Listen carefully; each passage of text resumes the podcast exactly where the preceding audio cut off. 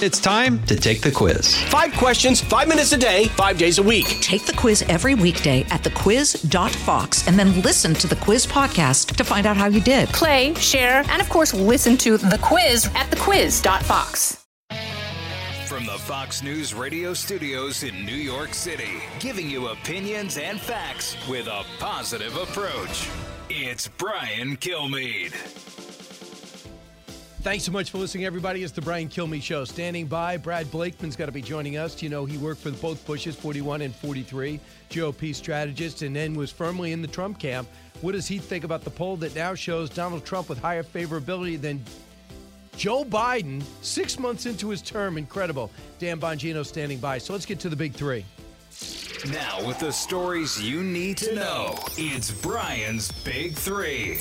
Number three. President Biden's job approval nationally has slipped six percentage points in a new Gallup survey to 43%. The argument from progressives is if they don't pass the agenda, Democrats will likely lose the House majority, putting moderate Democrats in a very awkward spot. All right, it took an extra year, but Donald Trump now is polling ahead of President Biden on pure performance. The numbers show the worst may be yet to come for the panicked, fractured Democrats. Number two. You're going to lose these these 20 year or uh, close to 20 year veterans with this institutional knowledge because of this. If you look up the definition of herd immunity, you're going to you're going to read about vaccines uh, in alongside natural immunity. So I think there should be exemptions for that. That is Scott Taylor, former Navy SEAL, not doing it. That's what so many in the military and in medicine and in the black community, when faced with vax mandates, are saying. The confrontation is disastrous. America and the masses are choosing to hand in their uniforms, their hospital gowns, rather than comply with the nation. Uh, suddenly, we realize the President of the United States is losing patience with us, and a lot of people don't care.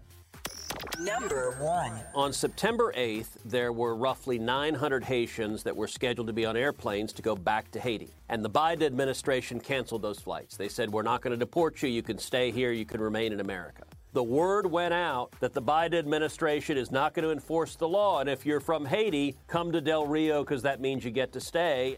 14,000 at the high. We're down to five, but guess what? They lied. That's what DHS said as they told us the Haitian illegals were being sent back to Haiti, when in fact they're being released into the U.S. interior. Thousands remain in squalor under a bridge while Dems prefer to focus on methods of Border Patrol on horseback. It is shameful. Let's bring in Dan Bongino, Fox News contributor. His, he's host of Unfiltered on weekends. On Saturdays, you see him here on Fox News at 10 o'clock. Former NYPD officer. Uh, he's Facebook's number one guy. Fantastic blog as well. Dan, I know you only have a few minutes, but thanks for joining us. Yeah, I'll be uh, joining you next week. You're doing prime time, right? I'll be doing two days with you in studio. You'll have in Get outta here. You'll have to deal with me right up in your grill, in your face, in the studio with you. Two days next week, so everybody needs to watch Brian. We can cause some chaos together there. Go- They may fire us after next week. We may be out of jobs with me and you together in studio in New York. That's deep trouble. Well, put it this way: they'll tell, they'll tell, uh, they will not fire you. So that's why I'm going to stand behind you. But Dan, we'll finally answer the question. Everyone needs to know who's got a better body. Uh, we'll finally understand defi- that.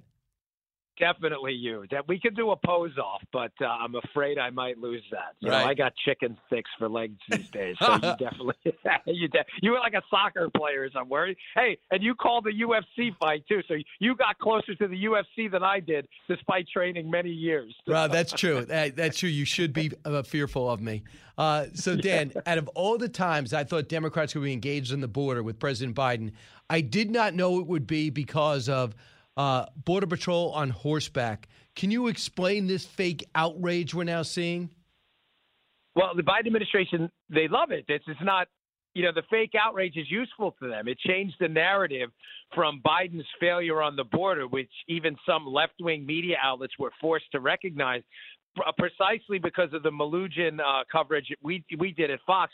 And that air that air drone. I mean, you Brian, you saw it right in front of your face. I mean, you had Bidenvilles, you had shanty towns of ten thousand people on the border. It was hard to ignore. So the Biden administration was looking for any reason to change the narrative, and anytime they can use identity politics or class warfare, they will. And this fit both. Uh, this fit both of those categories.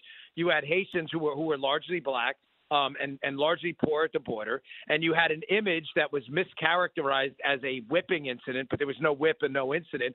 So the Biden administration loved it. I mean, don't, you know, I hope nobody out there believes that the Biden administration wasn't part of it even though it you know may reflect poorly on them, it doesn't. They love it. It changed the narrative from their grotesque failures, and now people are talking about this fake story rather than the real story, which is a, a literal invasion at the southern border. Right. Uh, here is Maxine Waters, cut 16. What the hell are we doing here? What we witness takes us back hundreds of years. What we witnessed was worse than what we witnessed in slavery. Cowboys with their reins again, whipping black people.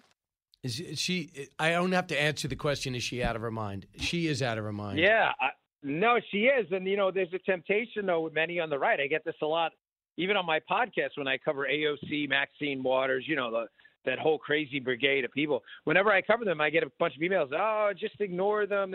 No, no. Don't ignore them. Believe me, things like this being said by people in power with a megaphone cause a lot of problems. And if we don't refute them and address it immediately, we can't just, you know, you and I know she's crazy. Like, that's just a nutty thing to say. We get it. But we don't assume like 25, 30% of the population that identifies as liberals do understand this is good. They think this is perfectly legit, that this is the equivalent of whippings in slavery, which is I mean, insane. It's it's it's insane, but it must be addressed. It can't be ignored. So, uh, Dan, I want to pivot, if we can, over to the arrest of, excuse me, the indictment of uh, Michael Sussmann, the lawyer who wasn't yeah. candid when he said he had a client named Hillary Clinton. That's why he was coming forward with information about a phony linkage between a bank and the Trump organization, a Russian bank and a Trump organization. Some sigh and say, oh, how disappointing he's not a big name. Uh, others don't. Nobody knows this investigation like you do. What do you think is significant about the Durham uh, that that Durham gave us last weekend? Well, there's one huge nugget that shockingly keeps getting overlooked. Uh, number one, it was a 27 page indictment for a simple false statements charge. I've never seen that in my entire 12 years I was a federal agent. You do a false statements charge. If you lied to me about robbing a bank, I put in the indictment Brian Kilmeade lied on such and such a date. He said this. We knew it to be false, and that's it. It's a one pager. So everybody should be asking themselves, why did he write a 27 page indictment? Now, could it be a big head fake because he knew the DOJ wouldn't prosecute anyone else? So Durham's putting it out there for the media to read the whole story? Possible. Um, I don't think it is, though. And I think the nugget everybody missed is that the, one of the allegations, I think it's 42 or something in the indictment, is that in February of 2017, Sussmann made this false charge again in front of another federal agency outside of the District of Columbia.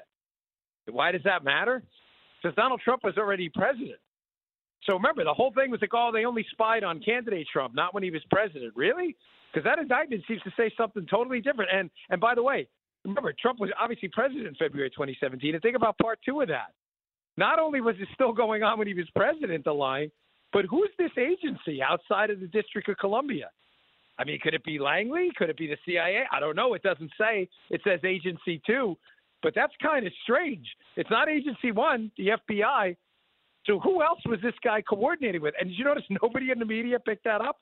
Nobody. No. So you're telling me while Donald Trump was president, this guy could have been meeting with the CIA to lie again? I mean, this is insane. And then you see how exercised people like John Brennan were, and uh, and and later uh, all these other guys that got hired, they were lately defamed when they were exposed uh, by this probe, uh, and they went to MSNBC as contributors. So, uh, as the president, like the former president says, the lovebirds, uh, they both got jobs on MSNBC because of this. And then you see how many uh, people there just were not aware of, and in this country, were not aware of the fake linkage. Do you think right now how much, in retrospect, how much damage do you think was done during the Trump years to Trump presidency by this probe? I, I mean, I think it was.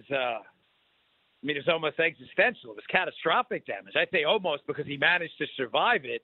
But uh, I mean, there's no question Donald Trump could have done a whole lot more if his team, I mean, it's an opportunity cost of time. Sorry, there's a plane in the background. There's an opportunity cost of time. And think about how much time and money was wasted by this administration defending himself against a charge that was completely fabricated and made up. I mean, uh, you know, I'm going to address on my show this weekend, the Fox show. You got to remember that when when Clapper Susan Rice, Ben Rhodes, and Samantha Power were called in front of the committee under oath to state what evidence they had that there was anything behind this hoax at all, they all said nothing. They had nothing. They made the whole thing up. And I think it crushed him. I think it crushed Donald Trump on immigration. It stole a lot of his political capital, and I think it, you know, it hurt him uh, with reelection as well. I think it did significant damage. So I want to bring you to approval ratings of Harvard Harris poll. Hardly a right wing bastion. Real quick, I know you got to run. But when November 2020 rolled around, Biden had 50% approval, Trump 46. Now, until September 2021, Trump's up 48 46. What do you think the American people are finding out about President Biden and President Trump six months in? I think people are saying, ah, you know, I think I'll take the mean tweets back, right? Because numbers matter you know, people, voters, good informed voters aren't stupid. They're saying, okay, we had uh, encounters at the border at about 30 to 60,000 under Trump. They're at 200,000 now under Biden. Um, inflation was managed under Trump, 2% CPI or less per year. It's uh, running at 4 or 5% now under Biden. People see that, Brian. You know, people see the images of the border. They go to the gas station, they see the inflation. They see steak, you know, costing two or three times as much. They see that they can't get a used car. You can't hide this stuff. You know, there are things you can hide, right? You know, you can hide in some essence, you know, prescription drug prices if you're not taking that specific drug. But things that affect every American really change the polling calculus immediately. And things that affect everyone are food, right? Gas, and imagery they can see on the news that they can't hide. So I, I think it's going to get worse. Um, I think the scenario for Biden is, is, is going to get dreadful in the coming months. And uh, you know, I'm really afraid. I, I was on last night with uh, Pete, and I said I'm I'm not an optimist here. I'm a realist. I I think unfortunately uh, it's going to have to hit rock bottom, and we're not there yet. I mean, think about it: six in ten Californians still voted for uh, you know feces in the street and exploding homicide rates, and you know, I think it's going to get a lot worse, and I think then it'll turn around. And he's also off. He's doing very poorly with uh, with independents, which will decide the election. And keep in mind too, the Afghanistan. The president thinks he's we're going to forget about it. We will never forget about wh- how we left Afghanistan. Yeah, I didn't even bring that up. You're absolutely right. No Dan, one wants to see our people left behind. And nobody wants to see you late for your podcast. So Dan Bongino yeah. will listen to your radio show and listen to your podcast. And watch me next week with you in studio, right? Causing chaos. Once and we'll for all, we'll find out who has better dimples and who has bigger biceps. Okay. all right. You got I'm looking it. forward. Let alone the substance. Dan Bongino, thank you so much, and I, I look forward to having you uh, on next week on prime time at seven o'clock Eastern time. When we come back, your turn. One eight six six four zero oh eight seven six six nine. We're just scratching the surface and everything we have to expose. We're losing Navy SEALs. We're losing nurses and doctors. Why is that? I'll explain when we come back. Challenging conventional thought and wisdom. You're with Brian Kilmeade. Fox News Radio on demand on the Fox News app. Download the app and just click listen. When you swipe left, you can listen to your favorite Fox News talk shows live. Swipe right for the latest Fox News Radio newscasts on demand. Fox News Radio on the Fox News app. Download it today. As many of you know from your own life experiences, a life in so called blue collar work is something to be proud of. It is very rewarding to work that has impact on your friends, your neighbors, and your family's lives. Great successes can be had in the blue collar career. There's no degree requirement for achieving comfort, peace, and freedom.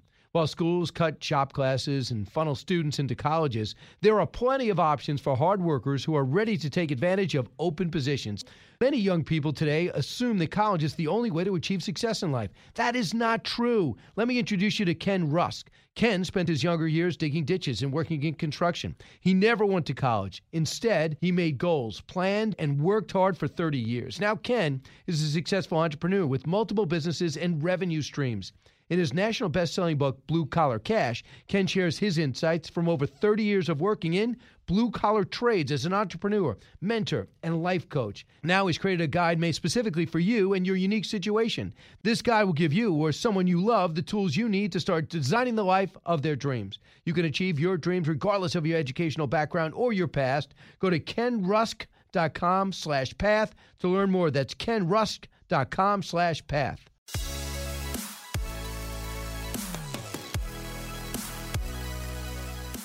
A talk show that's real. This is the Brian Kilmeade Show. Why do you think in the most recent poll from Gallup that 43% of Americans now approve of his handling of the job, which had been well above 50% only a matter of weeks ago? What do you think in the eyes of Americans has changed that you guys have not done well enough? Well, uh, I think the country is going through a lot right now, um, and uh, people are still uh, under the threat of COVID. Uh, that is concerning to a lot of people. We see that in polls as well. Even as they approve of the president's handling of COVID, uh, that's still something impacting people lo- people's lives. There's a great deal of anxiety about that. Uh, that president, you know, Jen Psaki is not inaccurate. I think there's anxiety about it because uh, he's blistering people on getting vaccinated. When the other thing is, you could be focusing on therapeutics. Number two, he's still got over 50% approval when it comes to that, but it was in its high 60s, and that was bringing up all his ratings. But think about Afghanistan, think about the border, think about the Iron Dome, his party denying a billion dollars from Israel's defense. That's an ally. Think about how he upended and embarrassed in France. Think about his lack of communication with NATO. Also, think about the fact uh, that we have no coherent policy when it comes to our number one enemy, China. It's acquiescence and weakness. I think all that plays into it. Charles Lane weighed in last night, too.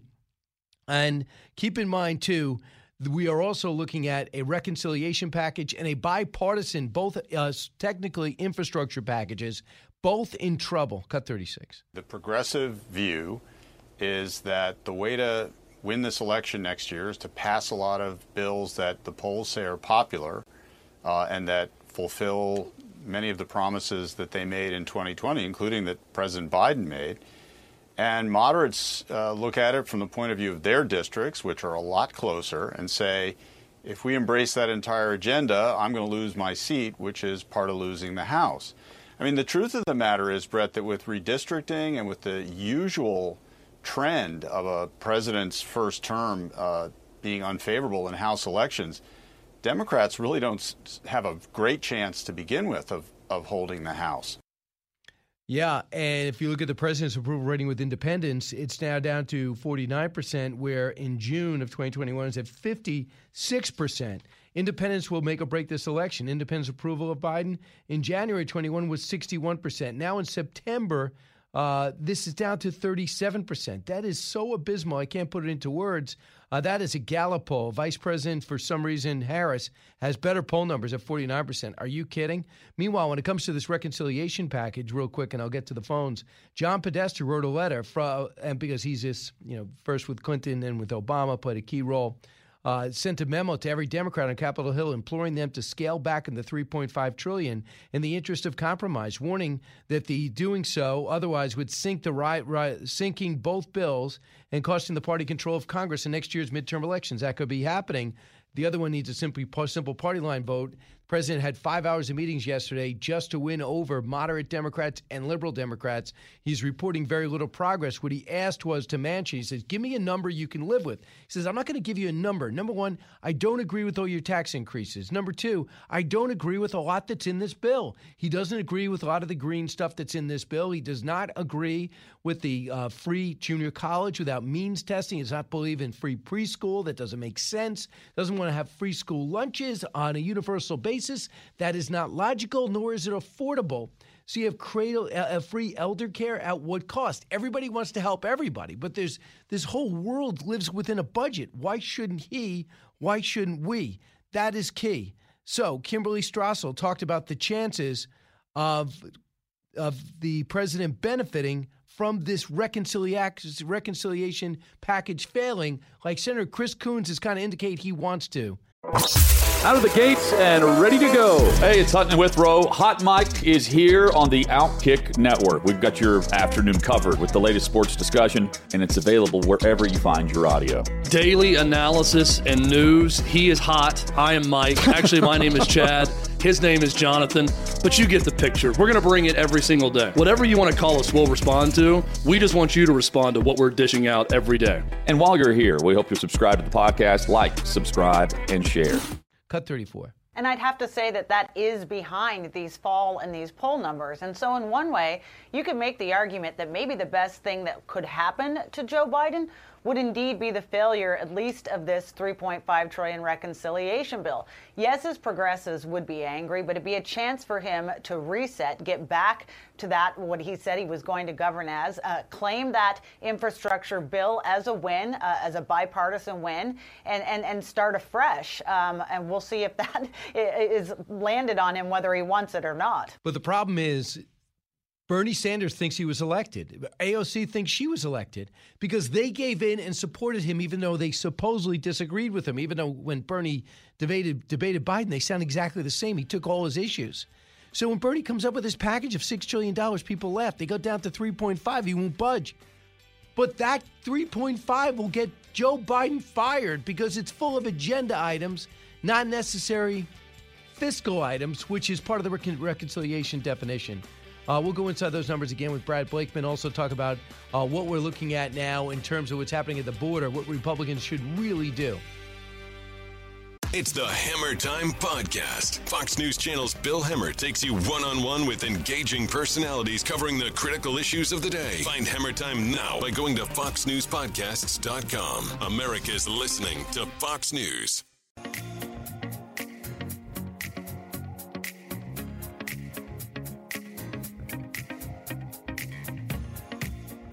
A radio show like no other. It's Brian Kilmeade. I think if you step back, one of the problems that Joe Biden just has in his presidency is he has yet to pick a spot. He ran as a moderate, right? And if you look out there, the vast majority of, of uh, Americans want a secure border. And so that requires him to go and deal with this Haitian problem. At the same time, uh, he's trying to cater and has been from the beginning to progressives uh, who are demanding policies that are behind the reason why we're having these surges, and the administration seems not willing to change track on those policies. And so you end up with the, the, the, the hits from both sides, and until this president decides how he's going to govern, I don't see how that changes in, in any other issue as well either. I know. I mean, he doesn't, he comes out and he's for uh, climate change. Uh, he is for not deporting anybody. He is for pulling us out of all wars. So I'm not really sure, you know, basically what matters to him, uh, except for, I guess, to keep his job. Brad Blakeman joins us now, GOP strategist, a member of the President uh, George W. Bush's senior staff. Uh, Brad, welcome back. Thank you, Brian. Pleasure to be here. What's the biggest surprise so far? Because you've known Joe Biden for years, for the, with the Biden presidency. That he's a shadow president. He's he's there in name only and our country is being ruled by a committee of unelected people who the American people don't know. And it's a shadow government, um, basically a surrender, as you point out, uh, to the progressives. And uh, they're trying to jam this through as quickly as they can before 2022, and they're going to get slaughtered. They're going to get slaughtered at the ballot box in 2022. And I think the Republicans are going to be setting up to take back the Senate, the House, and in 2024 the White House. Well, who would be running things if it's not Joe Biden? Because Kamala Harris seems totally out of her depth. Well, I think you've got the chief of staff Ron Klain. I think you have Pelosi. I think you have Schumer. Um, there are a handful of people. I think Barack Obama is his fingerprints are all over this, and I think that uh, Joe Biden basically comes in the office. He's told what to say and do. Uh, Jill Biden, from what I understand, is basically Mrs. Wilson and controlling his access and how many events he does, the time he spends in the office. So uh, it is being ruled by committee. There is no doubt. All right, uh, we'll see where it goes. Now, yesterday for five hours, he met with moderates uh, for some and and with uh, the left wing for others.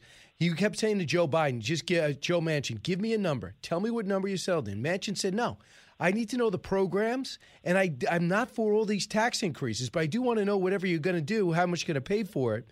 He said, I want to put it off to 2022. Sinema's digging in. Jon Tester's caved already. You know, the progressives have said we won't sign off on the 1.2 if we don't have the 3.5 on the same day. How does this play out? You've seen log jams before from for one party, yours and others. Well, this, this is Russian roulette, and uh, it's never a good game to play and you know, Joe Manchin can be a statesman. He is a statesman.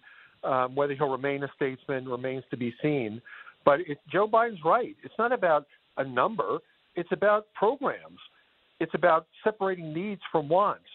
It's about not taxing and spending America into oblivion.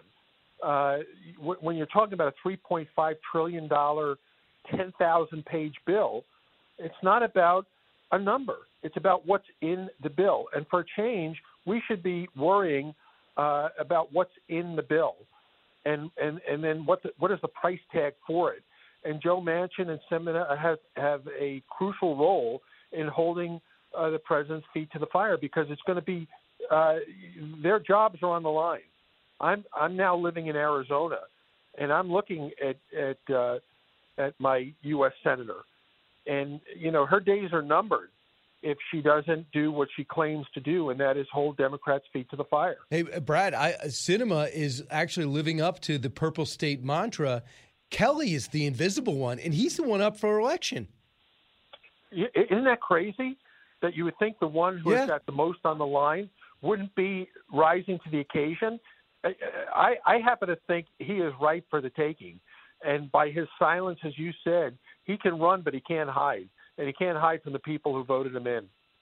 Brad, you were there with President uh, Bush 41 and 43, especially on 9/11.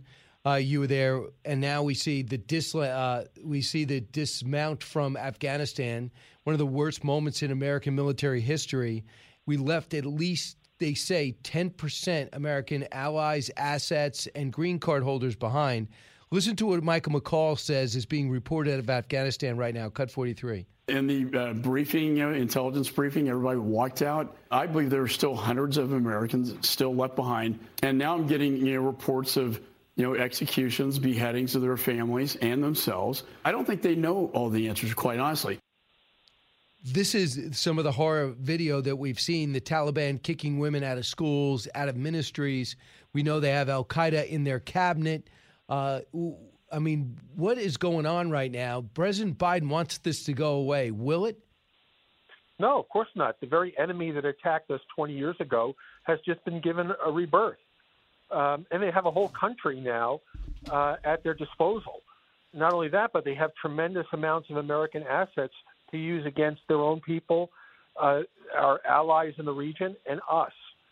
So, what happened 20 years ago um, is, is now possibly uh, given the opportunity to happen again. And it's done because a president fecklessly, uh, precipitously re- re- reduced our forces and, and exposed us to great harm. So I'm fascinated to see what's going on on the border and see how the, pre- the President Biden is just totally hands off and, and allowing thousands to pour in. They estimate already fiscal year 1.2 million. We don't know how many are still here. We do know that anyone at the border says they are flat out overwhelmed. But I have something to show you, and that is what's in the New York Times today. They paint Joe Biden as Donald Trump 2.0. The left, according to the New York Times, is upset. The question has to be asked. Here's a quote How are you actually different from Trump? says Maria Franco, the executive director of some Latino rights group. Biden's campaign uh, representative, uh, Bernie Sanders, said, You campaigned that immigration was one of the places where Trump was inhumane and failed. And the last time I checked, Trump is not president anymore. We also find out through this story that Biden was urged to keep the president, pre- former president's policies in place. He says, as a candidate, vowed to take action the first day of office to end the Trump era policy that forced asylum seekers to wait in Mexico. Officials are drawing up migration policy memos, and advisors push back, saying um, you have to leave, leave this in place uh, because all hell would break loose. They argued that an abrupt move would open up the door to asylum seekers. But the Bi- Biden campaign, facing pressure, decided to reverse it all. Does that sound like Afghanistan to you? And also, does the left understand the difference between Trump and Biden for real? No, they don't. And and uh, look, Joe Biden created this crisis. Uh, Trump ended it when when he took office. He basically said you can't get in. You got to follow the rules, and and we're going to increase border security. We're going to put up a wall. We're we're we're going to enforce the laws of America, and we didn't have a crisis on the border because Trump was clear. There's there's no vacancy in America for people who who want to break our laws. Joe Biden said all are welcome, and now throughout the border, this, our southern border, there is a crisis. and and it's a crisis of health. It's a crisis of of, of humanity, and it's a and it's a a crisis of lawlessness. And and this was all created by Biden. It's on Biden, and Biden hasn't been near the border, nor has his czar uh, Kamala Harris. Where's she? She's nowhere to be seen, and she's in charge. So, real finally, I know that you know you're more of a traditional Republican who understood that Trump was doing some real good things while not buying into all of his agenda by by a long shot. And today, they, that book Peril is out, which has a lot of Republicans in it. One of which is Mitch McConnell, who dismisses President Trump as a fading brand. He says sucking up to him is not a strategy that works. Is Donald Trump a fading brand? Uh, I happen to believe he is.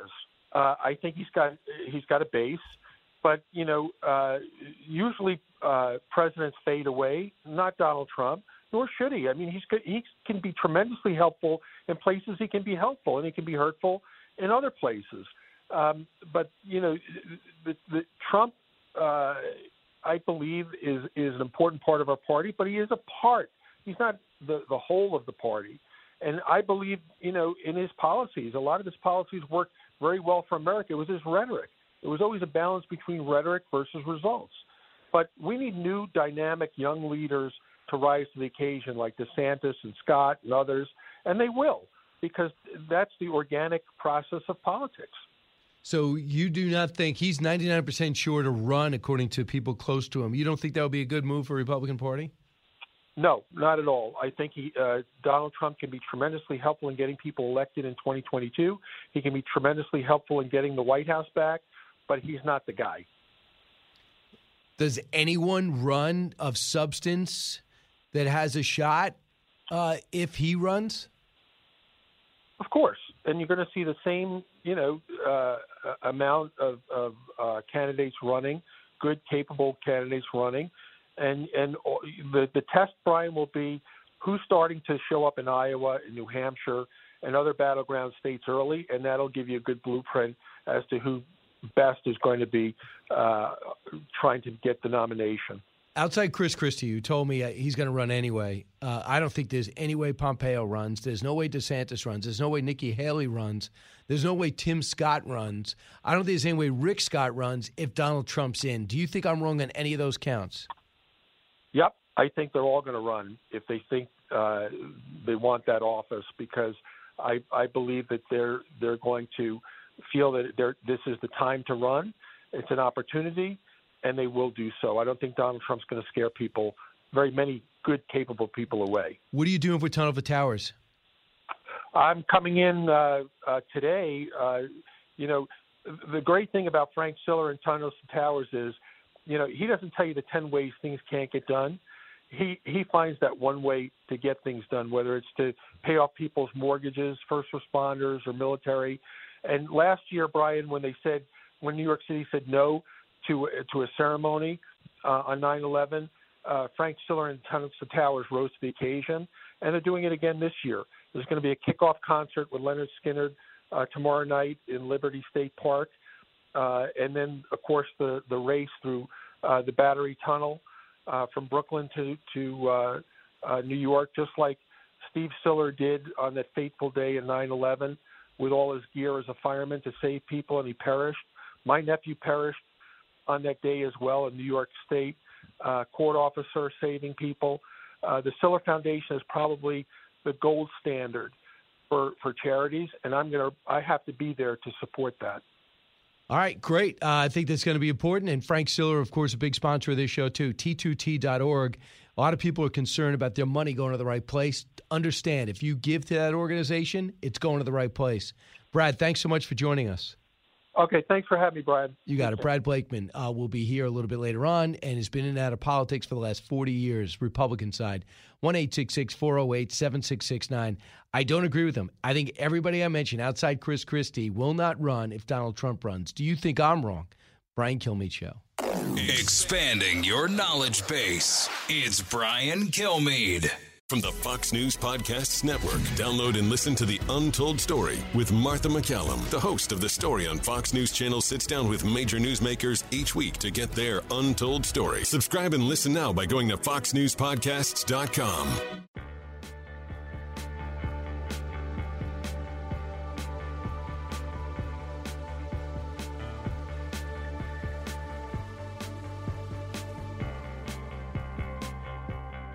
The more you listen, the more you'll know. It's Brian Kilmeade. We have uh, a letter that I know has been referenced from outgoing Border Patrol Chief Rodney Scott that basically claimed uh, of great concern that he's witnessed any lack of meaningful effort to secure the southern border. And I'd like to ask you this person was 29 years in the department, a nonpartisan actor, somebody that served five administrations uh, with the only goal of securing this country. Is the border more secure under your leadership than when you started? Uh, Congressman, the border is secure. We're executing our plan, and I've been very clear and unequivocal in that regard. I Mr. Secretary, my- the question is Is the border more secure now under your leadership? Congressman, it is no less secure than it was previously. Does anyone believe that at all? You've seen these images. You remember a president that was engaged that would go down there, be building a wall, adding border agents, giving them raises, meeting with union members. And when things got bad, he said, This is bad, you're fired. New acting director. I was there. Defense Department, get down there. Go meet with Honduras. Go meet with Guatemala. Go meet with Mexico. Cut deals. And if you hustle and try to do a job, welcome to America. That's what we do. Not everything is perfect. Not every strategy works out and pans out. The other president tried.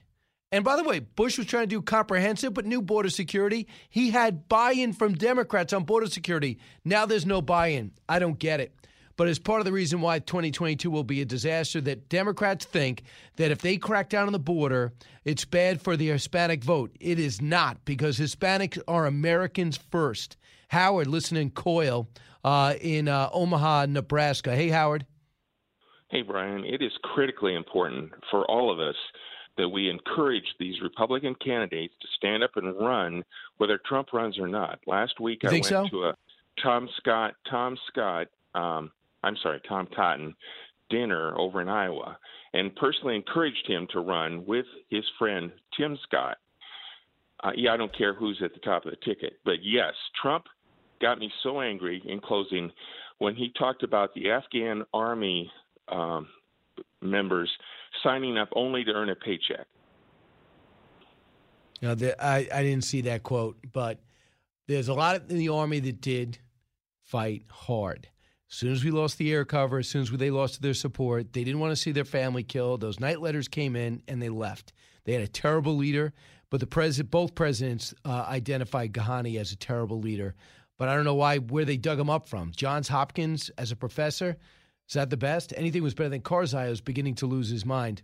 William, listen, watching on Fox Nation. Hey, William. Yeah. How you doing, Brian? Good. What's on your mind? Well, I think uh, I think they should have backed the president a heck of a lot more than they did. That's one of the biggest problems. They didn't back him. There's a lot of swamp in there. Actually, I'd call it septic, not swamp. Uh, but uh, they they should have backed him. Uh, He could have done a heck of a lot more. But I think he did more than any other president uh, ever for for the people because he was for the people. These pe- these guys now are punishing the people every way they can. Worst They I've ever killing- seen. Worst I've ever Yes. seen, William. It it couldn't get any worse, I don't think. But leave it to them. That's what they're great at. They're just destroying the country right down to the nitty gritty or nothing. Thanks so much, William. Vince, WJBL in Brooksville, Florida, right around Tampa. Hey, Vince. Yeah, how you doing? Um, that uh, last host that was saying that uh, Trump is irrelevant. I, I told Brad her, Blakeman. Yeah, yeah. I uh, called your call screener and I told him I clean carpet in eight counties in Central Florida: Ocala, Yep. On and on. And I, there is nothing but Trump signs and banners everywhere. I mean, look at the villages. Look at the fundraising that's been going on in the villages. I guess for his legal. Uh, Yeah, the number uh, the numbers say you're right. What he's got to do though is win over not Vince in Tampa. He's got to win over Middle America. He's got to get those purple states red again. He shocked everybody by uh, by locking in Arizona, Pennsylvania, uh, by making running away with Ohio. He's got to do that again. Get this and all your favorite Fox News podcasts ad free on Apple Podcasts with Fox News Podcasts Plus. Just go to foxnewspodcasts.com for all the details. Live from the Fox News radio studios in New York City, fresh off the set of Fox and Friends, it's America's receptive voice, Brian Kilmeade. Thanks so much, everybody. It's Brian Kilmeade. Got a lot of uh, plates in the air looking at some of these horrible poll numbers for the President of the United States with a very compliant media. I never, and with so many people, Democrats in and around this country, I never thought he would fall so quick, so much, and he is. We'll discuss all of that. Uh, we have Chris Wallace standing by and Jonathan Turley at the bottom of the hour. One, one of those guys went to law school. Pete, could you find out which one? You'll get on that? Great. Last night, I had a chance to. Uh, go to the uh, Michael Murphy uh, had a big benefit. There's going to be a SEAL museum and there's a SEAL foundation. And Michael Murphy, a legendary SEAL, he was depicted well in in uh, Lone Survivor. I was able to be there, so I cannot wait to talk to Chris about that because he's got his great book out, which is selling like crazy, called Countdown Bin Laden. So let's get to the big three. Now, with the stories you need to know, it's Brian's Big Three. Number three. President Biden's job approval nationally has slipped six percentage points in a new Gallup survey to 43%. The argument from progressives is if they don't pass the agenda, Democrats will likely lose the House majority, putting moderate Democrats in a very awkward spot. Yes, Mike Emanuel doing his best newscaster voice. It took an extra year, but Donald Trump's now outpolling Joe Biden on pure performance. The numbers show the worst may be yet to come for the panic fractured Democrats. Number two. You're going to lose these these 20 year or close to 20 year veterans with this institutional knowledge because of this. If you look up the definition of herd immunity, you're going to you're going to read about vaccines in alongside natural immunity. So I think there should be exemptions for that. Well, that was Scott Taylor, former Navy SEAL and congressman, not doing it. That's what so many in the military and in medicine and in the black community are saying when it comes to vax mandates. We'll discuss it. Number one. On September 8th, there were roughly 900 Haitians that were scheduled to be on airplanes to go back to Haiti. And the Biden administration canceled those flights. They said, We're not going to deport you. You can stay here. You can remain in America. The word went out that the Biden administration is not going to enforce the law. And if you're from Haiti, come to Del Rio because that means you get to stay. That is a little of the breakdown that Ted Cruz did because he's been all over this border issue being a Texas senator lied. That's what the DHS did when they told us the Haitian illegals were being sent back to Haiti, when in fact they're being released into the U.S. Thousands remain in squalor under the bridge, about 5,000, while Dems prefer to focus on the methods of Border Patrol on horseback. The whole thing is shameful. With me right now, Chris Wallace. Hey, Chris. Again, no introduction. What the heck has happened here?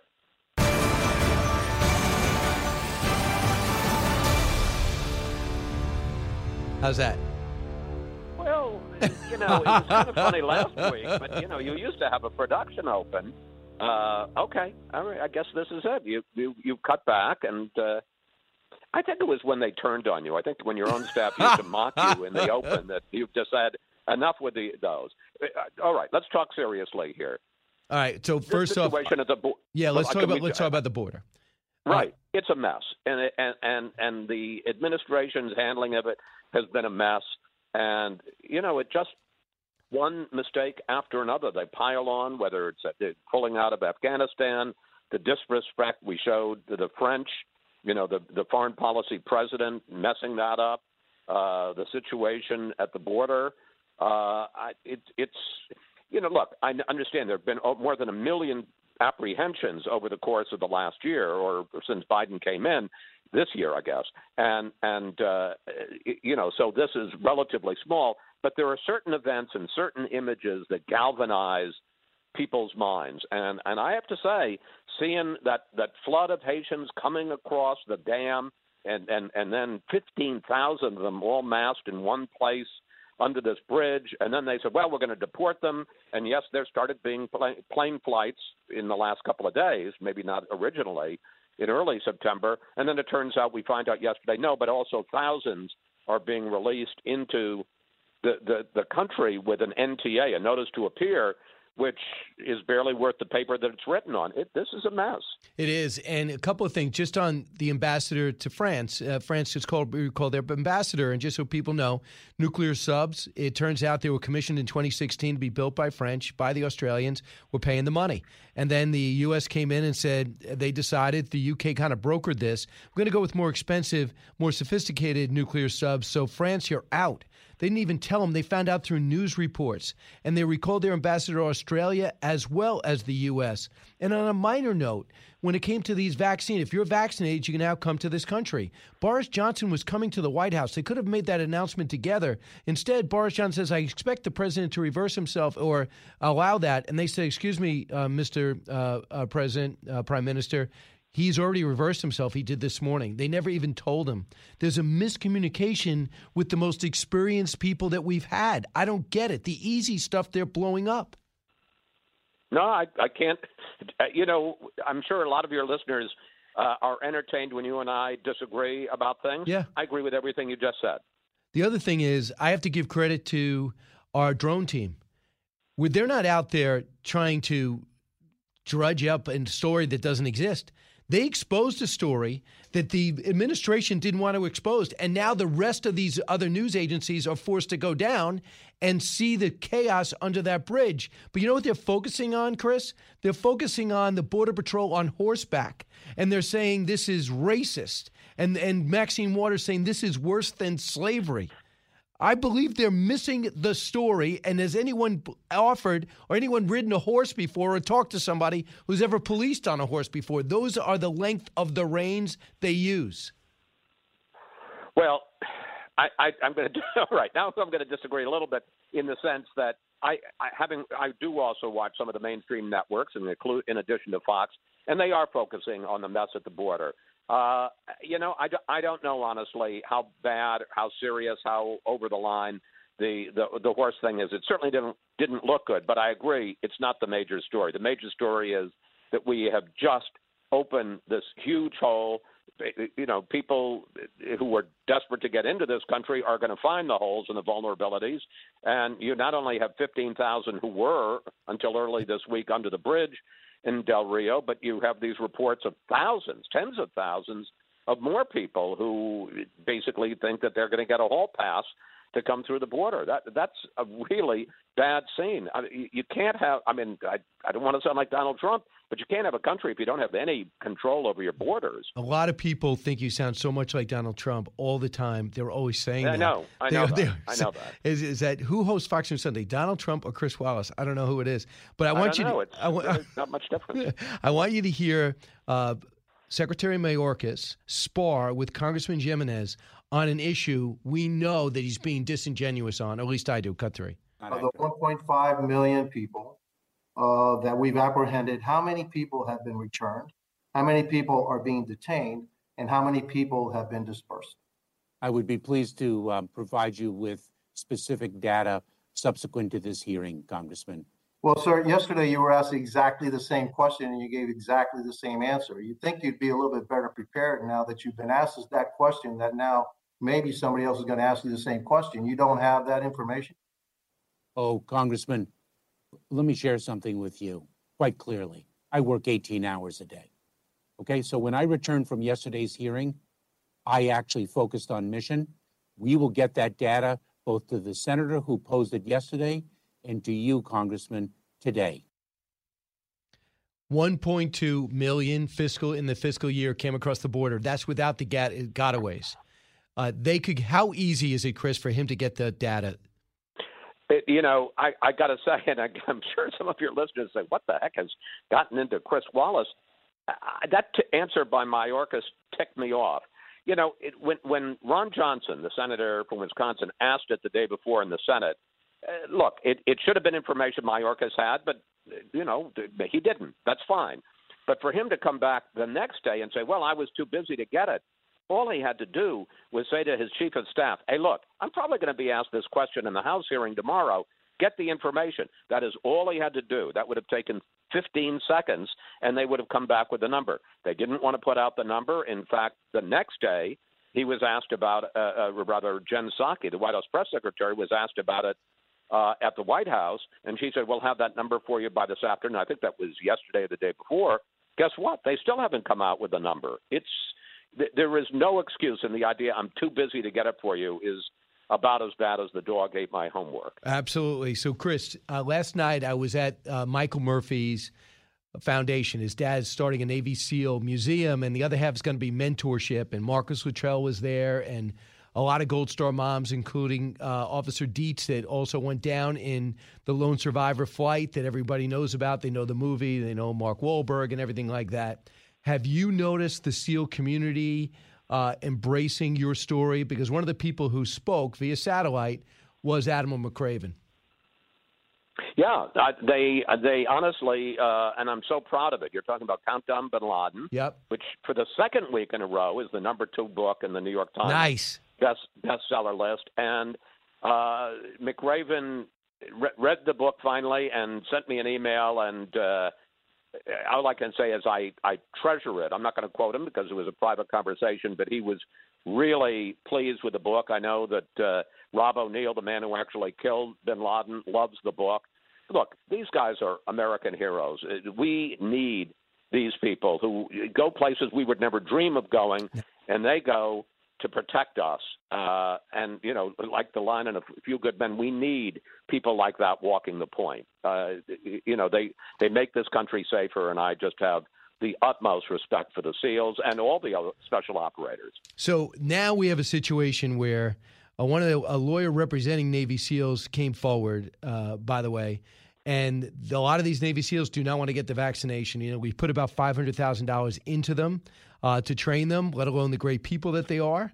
We ask them to do the most dangerous missions, and a lot of them are choosing to get out rather than do it. I want you to hear what Scott Taylor said he's finding. He's a former Navy SEAL, cut 27. When you hear the number hundreds of Navy SEALs, this is something this is devastating. Uh, you have to understand that on a typical year we're very lucky if we net positive just a couple seals meaning mm-hmm. those who retire or get out uh, as opposed to those who make it through training which obviously it's a very high attrition rate. You can't simply mass produce uh, navy seals. You can't mass produce pilots either right? Uh, so when you hear that number if it's just tens of folks that are leaving, we have a problem. If it's hundreds, this is a this is devastating to our force. It's devastating and, to our. And that's what we're finding. I, we saw another uh, a lawyer for a group of Navy SEALs. It says. Uh, his name is Davis Younts. He was on with Tucker, military defense lawyer. They're not taking it, uh, and they need more time to look at it rather than being forced to take an inoculation, they're quitting. What's your reaction to that? Because I also talked to someone last night who runs about five hospitals, and they are losing nurses and some doctors who also refuse to get vaccinated. You know, it's a tough one. And obviously, you don't want to do anything to lose Navy SEALs. You don't want to do anything to lose uh, nurses. You don't want to do anything to lose anybody in the military. On the other hand, there are vaccinations, there are mandatory vaccinations that people in the military have to take and routinely take. And you know, you talk about unit cohesion. What if?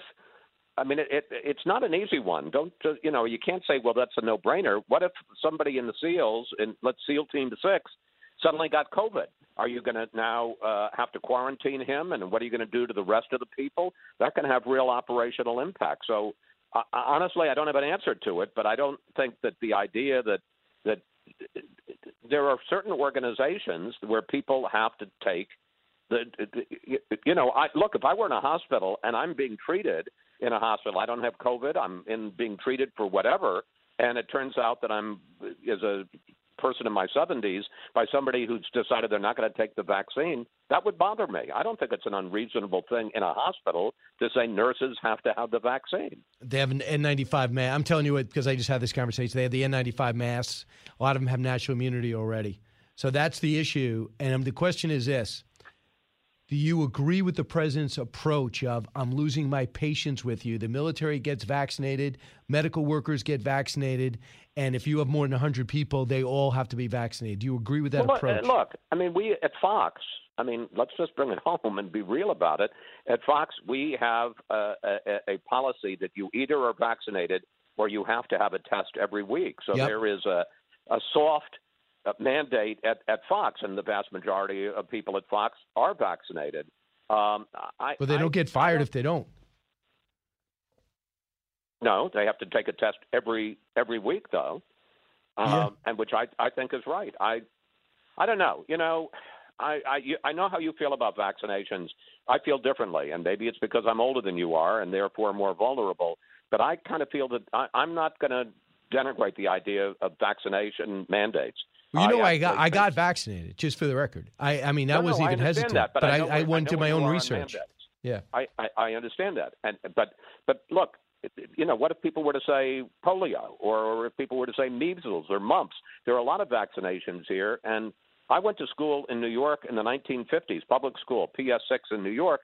We had to get vaccinations, and and if you didn't, you couldn't go to school. Nobody thought that was an oppression or an abridgment of our freedom of, of, of you know our our Right. personal liberties. This so is- I'm I'm not I'm just Yeah. not a, I just don't not offended by it. Right. Uh, they feel like this is brand new, uh, but, and they haven't done enough research. But I Well, think you that, can't have it. But wait a minute, you can't have it both ways. Where you're going to praise Donald Trump for having gotten the vaccine so fast, and then say, "Well, wait a minute, he got it so fast."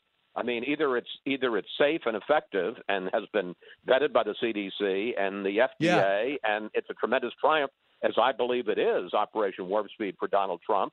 Then you can't say, "Well, yeah, but it's so fast that we don't necessarily trust it." right. I think that if you're doing it because Joe Biden told you to, uh, or Donald Trump told you to, I think you're off. Your, that that loses the argument anyway. It should be what your doctor says.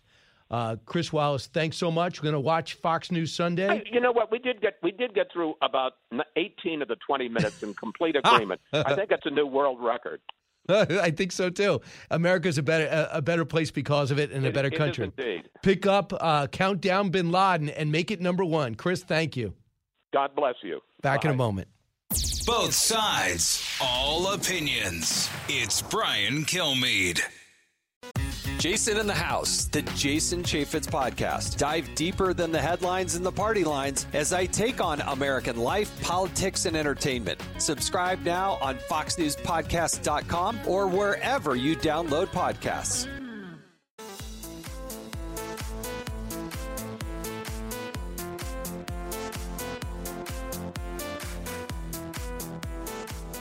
If you're interested in it, Brian's talking about it. You're with Brian Kilmeade.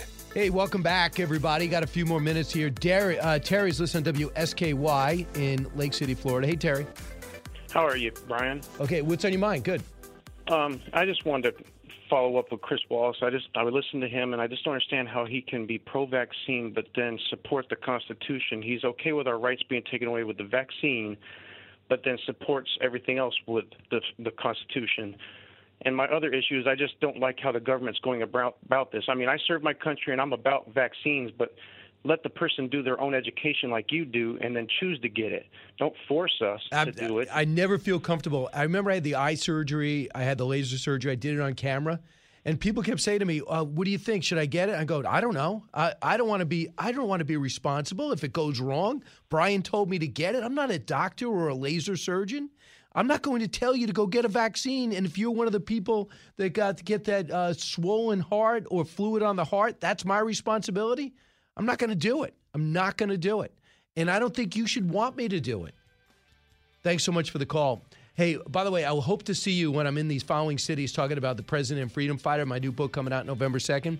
Charleston, West Virginia, I want to see you there November 7th. December 3rd in Ponte Vedra, Florida. WOKV listeners, I'll see you there. WDBO listeners, November 21st, come out and see me in Clearwater, Florida, uh, December 4th. So, all of you out there, go to briankilmeade.com, get tickets so I can see you in person. From the Fox News Podcasts Network. Download and listen to The One with Greg Gutfeld, the co host of The Five, like you've never heard him before. You know him, you love him, you want to be like him. Subscribe and listen now by going to FoxNewsPodcasts.com.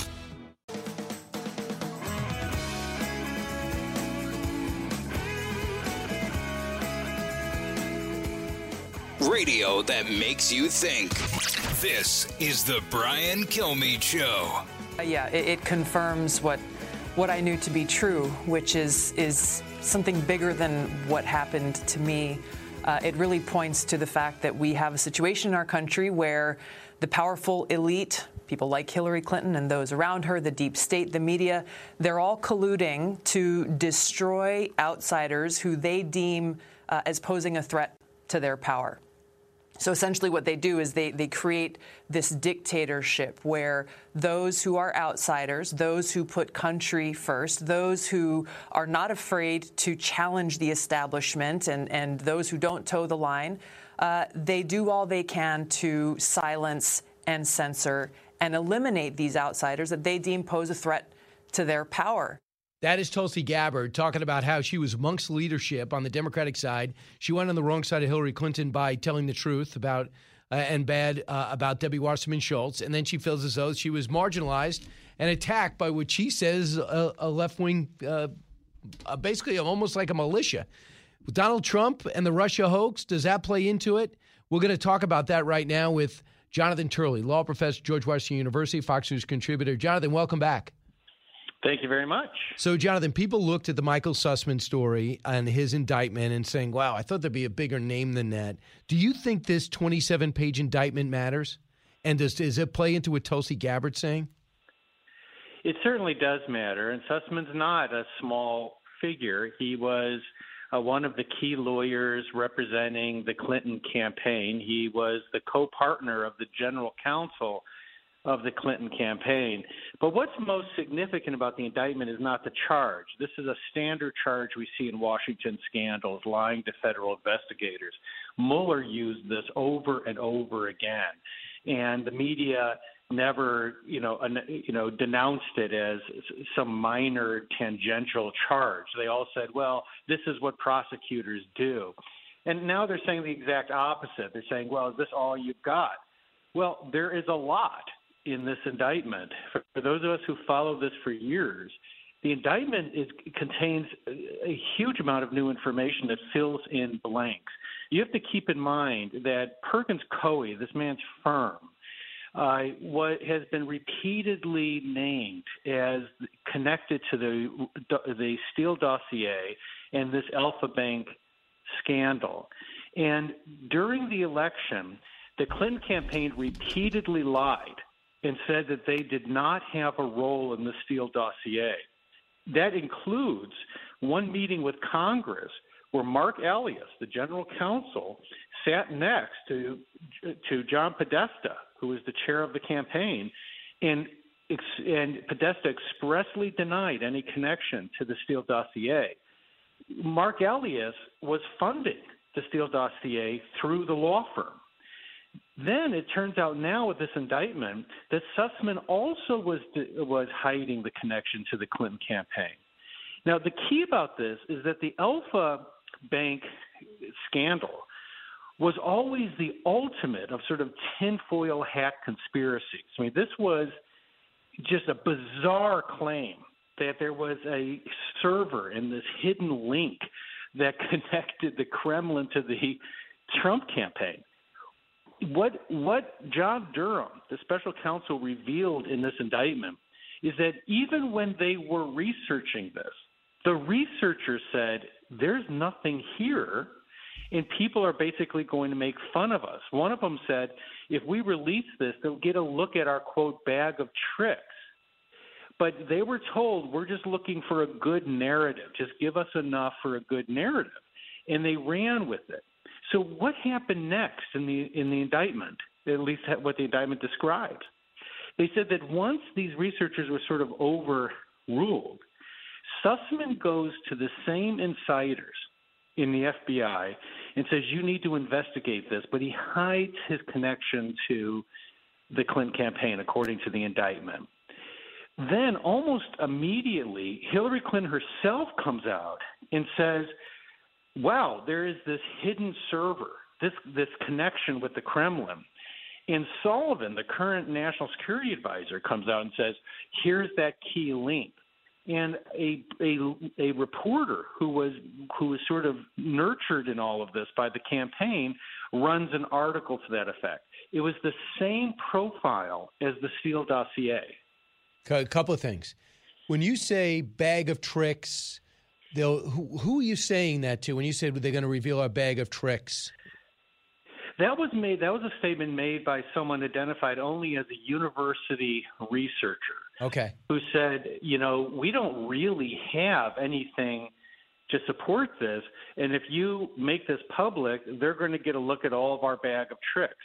Gotcha. Number two, when when you talk about the one reporter, this is what people are referring to when they say, "Yeah, you need two or three sources." Dana Perino was on with me yesterday. Yeah, they are two or three from the same people.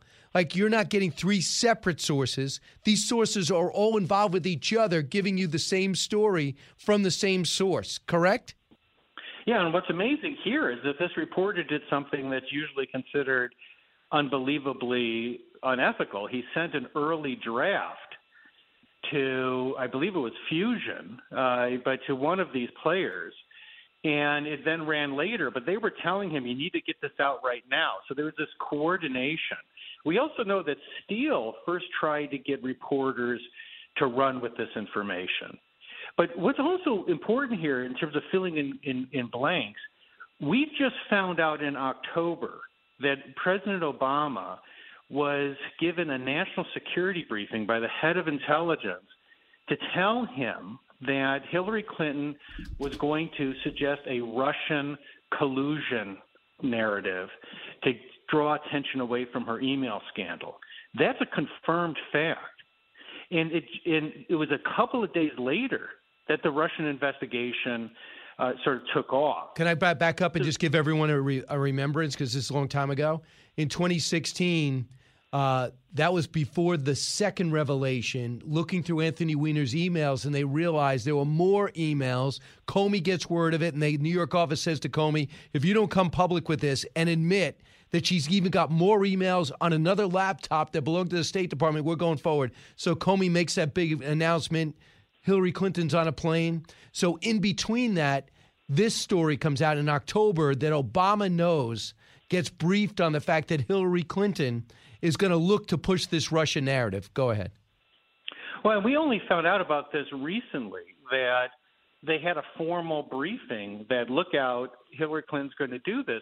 Well, it turns out, of course, that the Steele dossier and particularly the Alfa Bank were completely without foundation. Mueller found no evidence of that collusion that he could charge anyone for.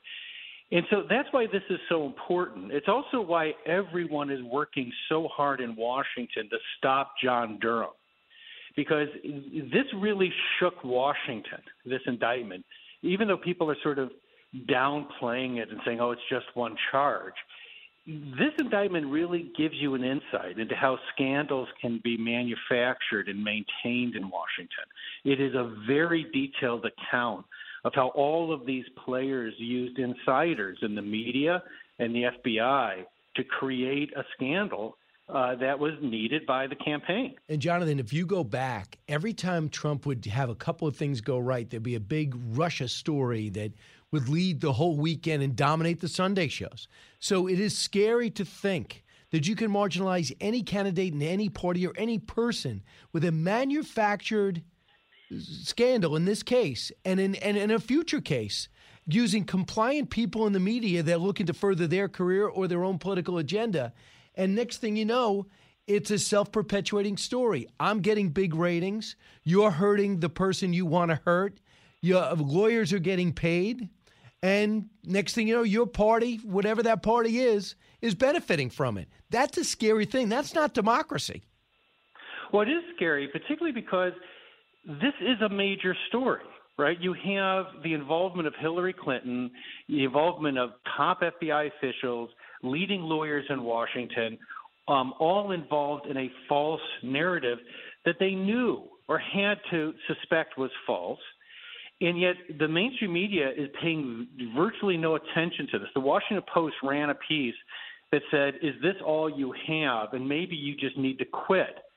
I mean, it's really quite scary because this is a pretty major indictment in terms of what it says, not in terms of the, the count. But the Washington Post in 2019 actually ran an editorial saying to people who were telling Mueller, where's the Russian collusion uh, indictments? Why are you, you just bringing these false statement indictments? And the Washington Post ran this, this indignant piece saying, give him time. This is how cases are built. So the level of bias here is just breathtaking. Is it even for you that has all this experience in George Washington, living there in that area? It even surprises you. It does because I'm always I'm still shocked that the media has lost so much of its integrity and independence. You know, and part of that is because the media has embraced this concept of advocacy journalism that it's it's now okay to to report stories, shape stories according to what you believe is the the best outcome for the country. And this is really representative of this. I mean, down deep, these reporters know this is a major story. It involves major actors, including the current national security advisor and Hillary Clinton. So, by any measure, it's a major story, but they are burying it, just as they buried the Hunter Biden laptop issue uh, scandal and all the rest of these stories. Politico comes out yesterday and says, Yeah, it looks like these are his emails. They look pretty authentic. There might be some fake emails in there, but these look pretty real. Jonathan, you talk about breathtaking. We knew this was real. We never he never got the question. Joe Biden barely got the question and Donald Trump didn't do a good job during the debate making him answer the question. Are you the big guy in these emails? Are these really forget the laptop? Are these emails authentic? Can we contact, we're going to contact the person on the other end. Are they going to back that up? Did you, Mr. President, meet with uh, Tony Bobulinski at the Los Angeles Hilton in the Beverly Hilton prior to making a speech that day? Did you, in fact, we never got any of those questions. And the reason why it matters, not because uh, Hunter is a crackhead who likes hookers, that is a head fake. What the real story is, is he doing international deals with countries that could compromise his president's fa- the president's father, you know, the, the, the son's father who happens to be president of the United States. Right. I mean, just consider when we go back to when this first broke. I ran a column saying that this is a major story either way, right? Either this is a, a computer belonging to Hunter Biden that reveals that the Biden family has been engaged in an extensive influence peddling scheme, or it's fake Russian disinformation as the Clinton and Obama intelligence people all signed a letter stating that it was. Either way, it's a major story, right? Well, the response of the media was to completely bury it. And at that time, I said, put, keep in mind, there's every reason to believe this is authentic because we already knew early on that the FBI had already moved to seize the computer and people who were recipients of the emails were confirming that they were recipients of the email. Yes. So it was authenticated almost immediately. But you'll notice, even with Politico and these other sort of grudgingly acknowledgments that maybe it's true, you notice they don't go the next step. That if this is true, then those other emails are likely true about Joe Biden's involvement in this information influence peddling scheme and the, fact that he is the big guy uh, being referenced in these emails. And there's pictures. There's pictures of meeting with these people in the Ukraine and one in Mexico City. Who knows what else is out there? Lastly, the President of the United States uh, is suing the New York Times and Mary Trump. Mary Trump took tax, uh, uh, tax forms of his uh, three o'clock in the morning, gave him to the New York Times. That's how they got that extensive look into his business uh, workings when she had already had a settlement with the estate after the death of her dad. So, and the death of her grandfather and the president's father. From what you know on the uh, 180, you know, uh, 180, you know, uh, what is the term? From 50,000 feet, 20,000 feet. What do you think of this suit? Well, you know, it's an interesting thing how media has responded to this as well. I don't like the lawsuit against the New York Times because the reporters get confidential information all the time. Don't go after the reporters. What's interesting is her involvement. She signed an agreement, according to the lawsuit, that these would remain under seal. And she doesn't deny giving these this material to the New York Times that would seem a very clear and obvious violation, not just of confidentiality, but a, a promise effectively made before the court. So people seem to be brushing over that in the media. That what you know, you you can argue that the New York Times is just being a journalist organization, but how, how can you sort of move beyond the fact that she clearly violated what appears to be a court seal to keep this confidential. So it'll be interesting how this plays out. I think much of it is going to drop out against the media, but her role strikes me as being a, a rather uh, fruitful area for development in the litigation. Jonathan, I've, I've, I've actually took three cases up with you. How much do I owe you for all three cases and the advice you gave me? Do you have a. Well, the, the fact that you talked about the Chicago Bears today on the morning show is enough. We'll call ourselves even, but I didn't feel you gave the Bears enough credit, but we will see. Well, we'll see how it turns out next time we're together. All sports, forget this legal stuff. Jonathan Turley, thanks so much. Thanks. Bye. You got it. 1 408 7669. Back with just you in just a moment. This is the Brian Kilmeade Show. Giving you everything you need to know. It's Brian Kilmeade. Fox Nation presents podcasts Women of the Bible Speak. I'm Shannon Bream, host of Fox News at Night and author of the new book, Women of the Bible Speak The Wisdom of 16 Women and Their Lessons for Today. Subscribe now on Apple Podcasts, Spotify, FoxNewsPodcast.com, or wherever you download your podcasts.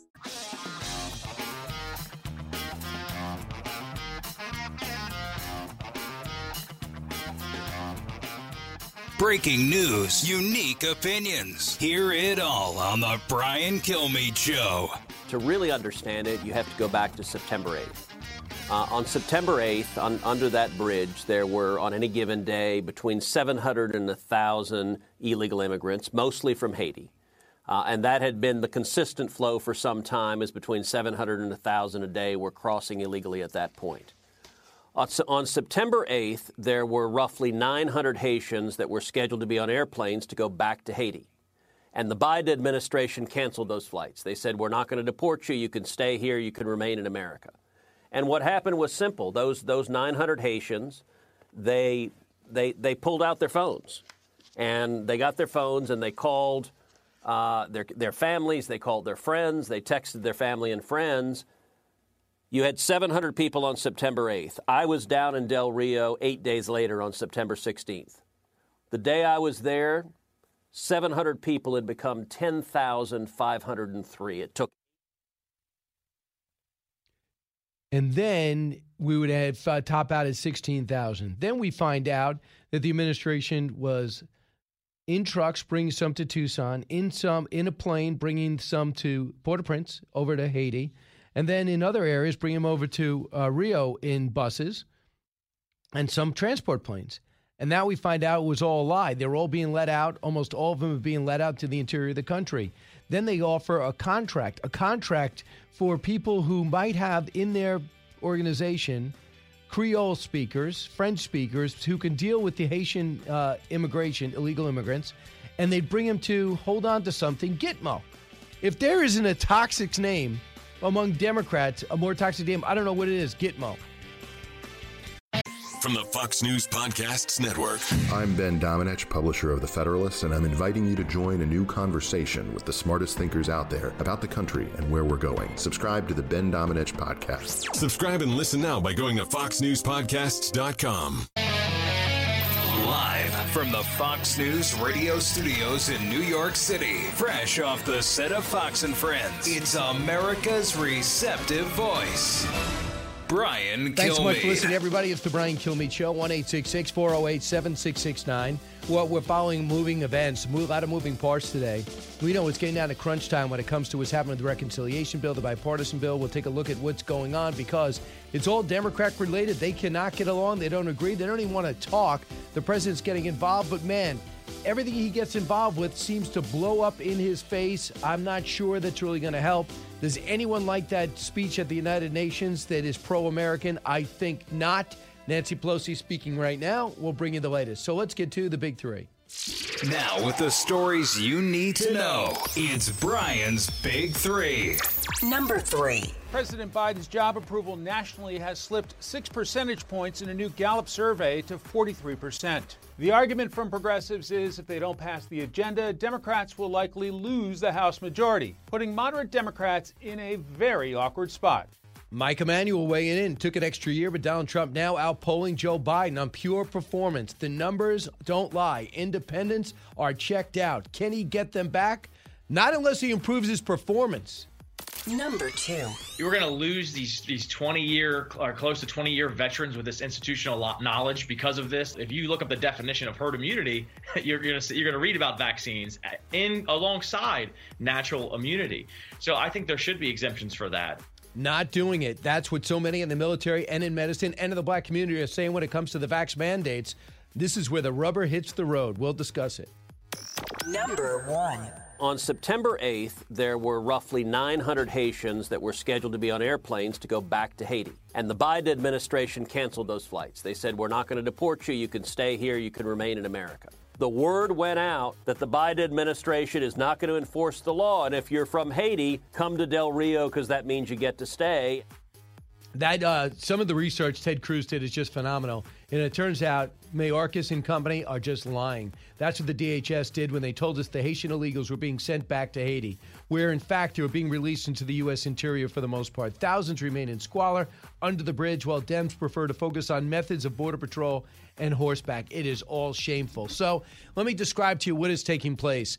Haiti Haitians are not coming from that uh, that mess of a nation who assassinate their president. A coup just took place. We have no idea who's in charge. That's what I originally thought. But it turns out the Haitians that came to our border are ones that were in Central and South America, in Brazil and Ecuador. They were hearing reports on social media. Now's the time to come. And as you'll hear from Senator Cruz shortly, now's when they did come. We have been waiting to get out numbers, simple numbers about how many people have come to our country.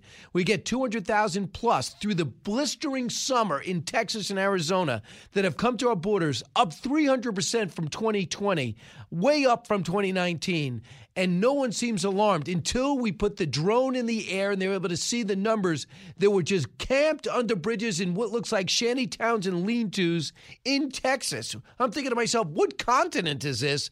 Let alone what country is this? It is Texas and it's America. But they decided they're going to come here and just get in because word is Joe Biden, one come all. Yes. So then, as we realized this was overwhelmed, Mayorkas gets scrambled down there. First, they try to ground our drone. You believe that? The problem is what America's seeing, not what is happening in America. We put it back up in the air. Other news stations came down. Mayorkas went and visited.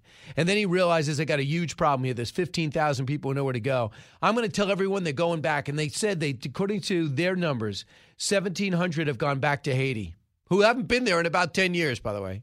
So that caused the unrest on Tuesday, where a lot of the pilots and ICE agents were attacked as they landed in Port au Prince. And no one with this administration is offended that law enforcement's attacked. Big shock. Now, what about the other four or 5,000? I don't know. It seems like they went to Tucson or they went to Del Rio, which means they are out and about in buses all across America or the ICE flights that take place in the middle of the night. This is getting real scary, I believe.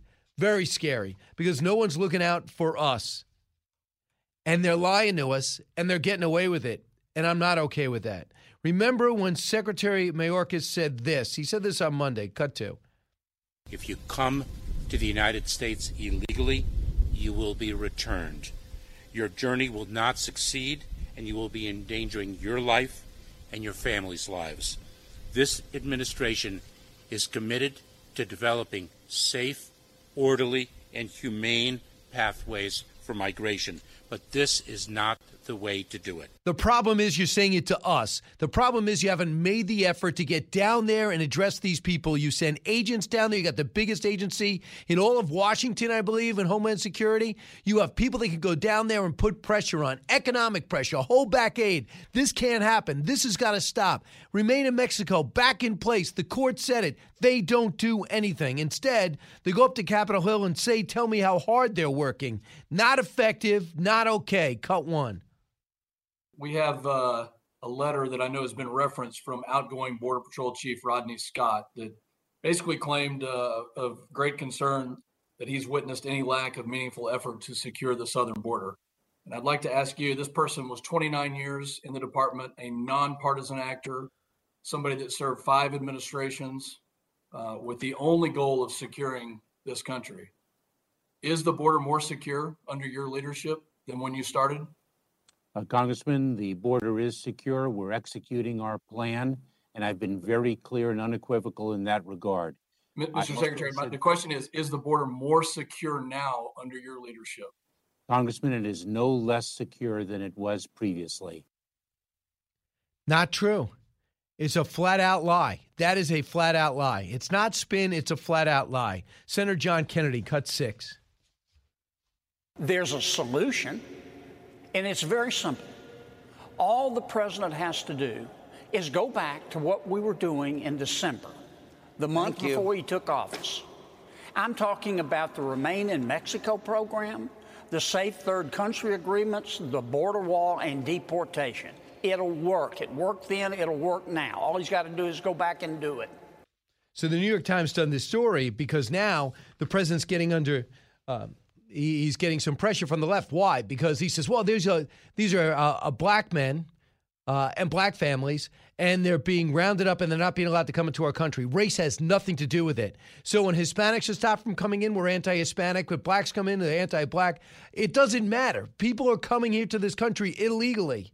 There's refugee laws in place. You want to reform them, do it, but you're not going to do anything until you secure the border. So the New York Times does an extensive story, and they're making Barack President Biden look like somebody who's cracking down on the illegal aliens coming to our country. It's just not the case, but I'll give you some excerpts. Um, part of the dilemma Biden faces is that his efforts to use the power of the office to enact lasting immigration change have been blocked by federal judges skeptical of executive power and slow by a bureaucracy purposely hobbled by the former president. All not true. He's trying to do stuff that's illegal. That's the issue without securing the border. He did something illegal as far as I'm concerned. He took taxpayers' dollars that are building the wall, and we're now paying to store and destroy the wall parts. Who wouldn't want to finish the wall that you voted for in 2006? Biden is struggling to confront a challenge, they say in the New York Times, that has vexed presidents for decades, securing the border while living up to U.S. humanitarian obligations to migrants feeling economic hardship.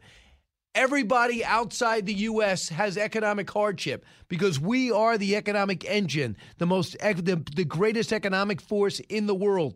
Everybody can't come here. We can't afford for everybody. We're at $28 trillion in debt, and we're adding thousands of Afghans now, and of 1.2 million of this fiscal year. So, I continue.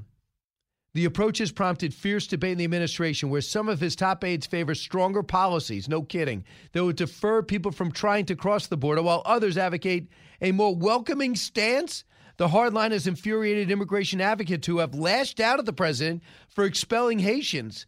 But their frustration with Biden runs deeper than the current situation. Many say they've begun to doubt whether he has the will or desire to make good on any of his immigration policies. Here's the quote The question that's being asked now is how are you actually different from Trump?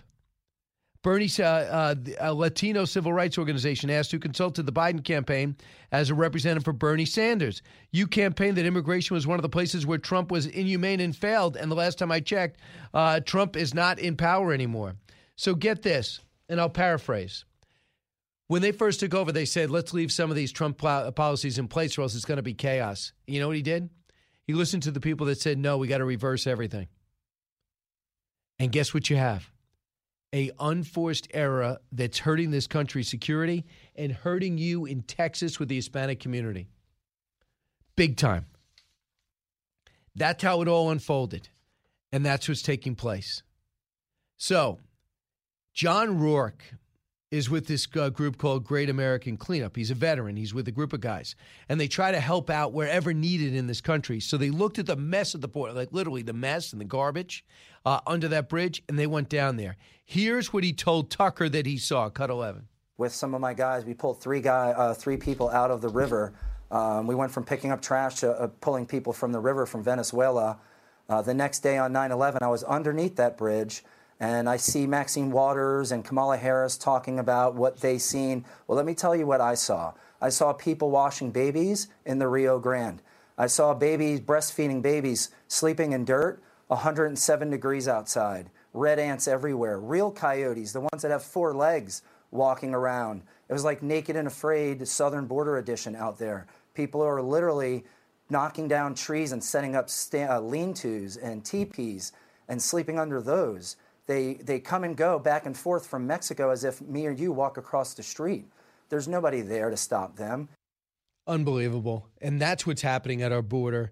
That is a report from somebody. I have no idea who he voted for, but he's outraged because it's anti American.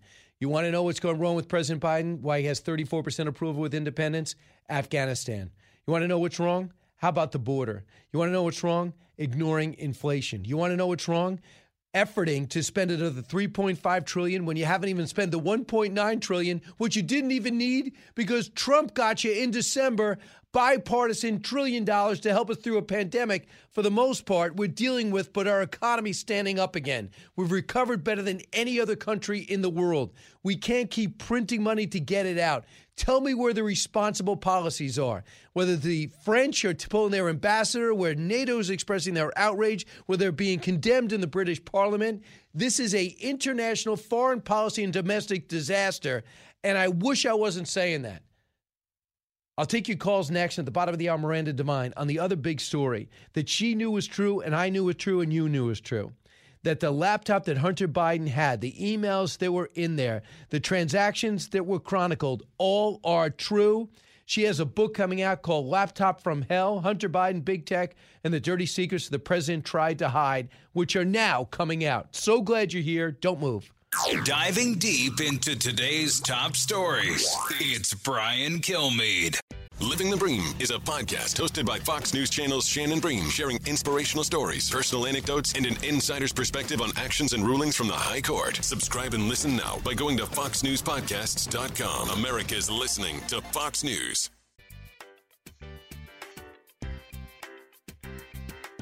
The fastest three hours in radio. You're with Brian Kilmeade. So now they're attacking a border patrol agent who's on horseback. And let me be clear on that. That horse did exactly how that horse was trained to do. The officer did exactly what he was trained to do. The same way Horse Patrol in New York City does crowd control. Now this this agent has now been put on the beach looking at losing his job because the Democrats are saying he's whipping a black Right. man. He didn't whip anybody. He had reins on the horse that you spin to keep people away from him and the horse to protect himself. He gave numerous verbal orders. These people are breaking the law. It's illegal to enter this country. It's a crime. And this law enforcement officer who's supposed to enforce that law is trying to keep people from entering this country. Mm-hmm. He did his job. If you hear the agent, he yelled at him, "You go back, go back. And they refused the commands of a law enforcement officer. Another picture that said the agent had his hands on somebody on horseback. Well, shame on that agent for doing his job. His job is to arrest people that enter this country illegally. That's the other big story is they keep on the Democrats say, "Oh, I'll focus on the agent. I'll focus on the border." When it comes to, I don't like the way those men on horseback handled the illegal immigrants crossing the Rio Grande River when they did not pay attention to uh, to pay attention to the border agents trying to get them out of the country, which they are supposed to do. It prompted, of all people, the disgraced Maxine Waters to speak. Cut sixteen. What the hell are we doing here? What we witness takes us back hundreds of years. What we witnessed was worse than what we witnessed in slavery. Cowboys with their reins again whipping black people. Unbelievable. And that is the story they harped all over. Now they want an investigation into that. And the vice president, clueless, without, without any self awareness, knowing that she's responsible for this chaos, said, Well, I want an investigation into that. Can you mention the 15,000 that were under the bridge while you were, fli were you doing a coin flip at Howard University football game that nobody watches? That you evidently went there and some people are proud of that? I'm not sure why. Here's what Congressman Andy Levin said, a Democrat from Michigan, cut 18. I challenge any of you to find a picture from another time where American law enforcement officials were riding horses and charging it at migrants and using their reins as whips and, and so forth, what we saw there. I'm just going to be honest with y'all. This would not happen if this was not eight or 10,000 black people. It is outrageous. Unbelievable. Uh, it is not outrageous. They were doing their job. You just heard Tom Homan. There's no racism there. It's called America First. Julio Rosas. This guy is with Town Hall, extremely courageous. You saw him a lot during the riots, Antifa, Black Lives Matter, whatever. He tells you the truth and he rolls on it. This is what he saw. He's at the border. Cut 21. This has been largely ignored by Democrats and the mainstream media. And the one time, the one time they're finally getting all outraged and all in unison and finally speaking out about it, it's all based on a complete lie. What you have to look at is the actual video of the Border Patrol agents on horseback. They're not using whips, number one. Number two, they're actually spinning the reins as they are trained to do because the whole point is to prevent people from getting too close to the horse so they don't get trampled on and become seriously injured. That's the case. Ron, listening on KSLM in uh, Salem, Oregon. Hey, Ron. My brother, I'm gonna tell you right now. Maxine Waters, I know her 50 years almost since I was I'm 54 years old. In LA, the first 10 years of my life, she destroyed LA in three years. The same policies, lie, deception thing. What they have done is derelict to their duties as the Democrat Party. What they have done is turn their blind eyes. And that Build Back Better situation, this is part of the Klaus Schwab situation keep the borders basically open, bankrupt us, in my opinion. And if you don't, if, if, it's be conspiracy theory, why they're doing it? Why is the New York Times and Post, who had basically spit it in this country going back to World War II, denying the Holocaust, is going through and doing it again by trying to bankrupt us, telling everybody, oh, the border's open, come on up. Won't stop them, the tri cities coming all the way up from Central America through Mexico. No accountability on the Middle Eastern policies. They could take away the funding. And I'm just a common blue collar redneck who raised horses. And the thing is to have Maxine Waters disparage people like that. But they won't say nothing about that lieutenant governor in Nevada that got the heck beat the hell out, out of him. That's a good out. point, and Ron. For everyone to know, he went in there and uh, they threw him out through a metal detector. He happens to be a black guy. Uh, he wants to be lieutenant governor, a Republican. It was all right to beat him senseless and toss him out through a uh, an archway. Uh, but they're upset that illegals are coming into our country, and the overtaxed Border Patrol has to take action. Thanks so much.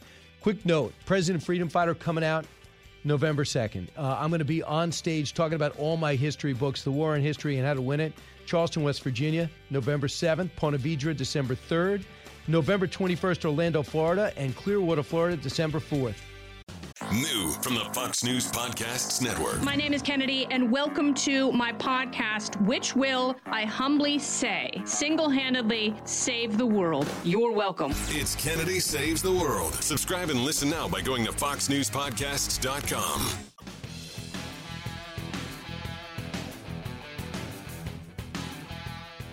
The talk show that's getting you talking. You're with Brian Kilmeade.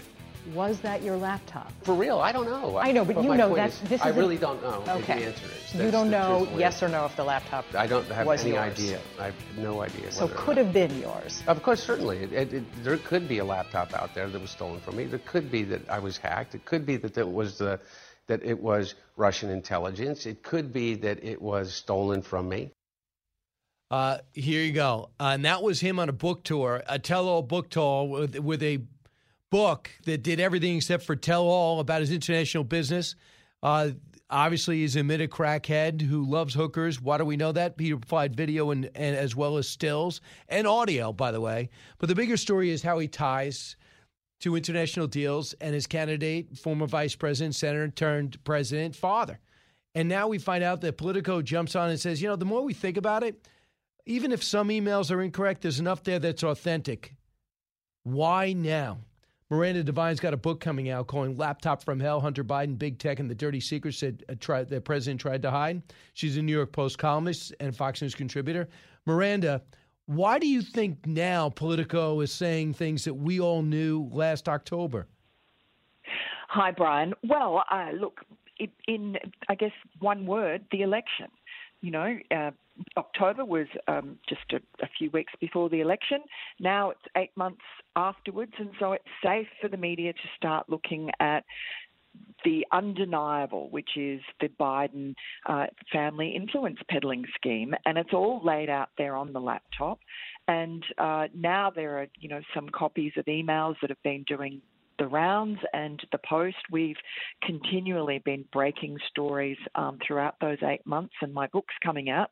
So I guess it's you know it's gotten to the point where I think other media is looking at it and saying, well, there probably is a story here, and um, you know it's just ironic because Politico, if you remember last year, was um, about you know a few days after we published our first laptop story, uh, Politico came out uh, with an exclusive, which was the letter uh, organised by John um, of about 50 former intelligence operatives who had declared, without looking at the laptop or any of the material on it, that it was Russian disinformation.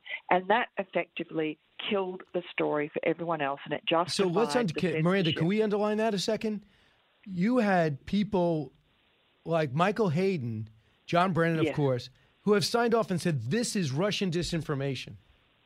I mean, Yes. so it just it blew the uh, then then every media outlet that wanted Joe Biden to win said, look, these experts, they're the ones who told us. They're the ones who they said, don't waste your time. Don't let the Russians win again.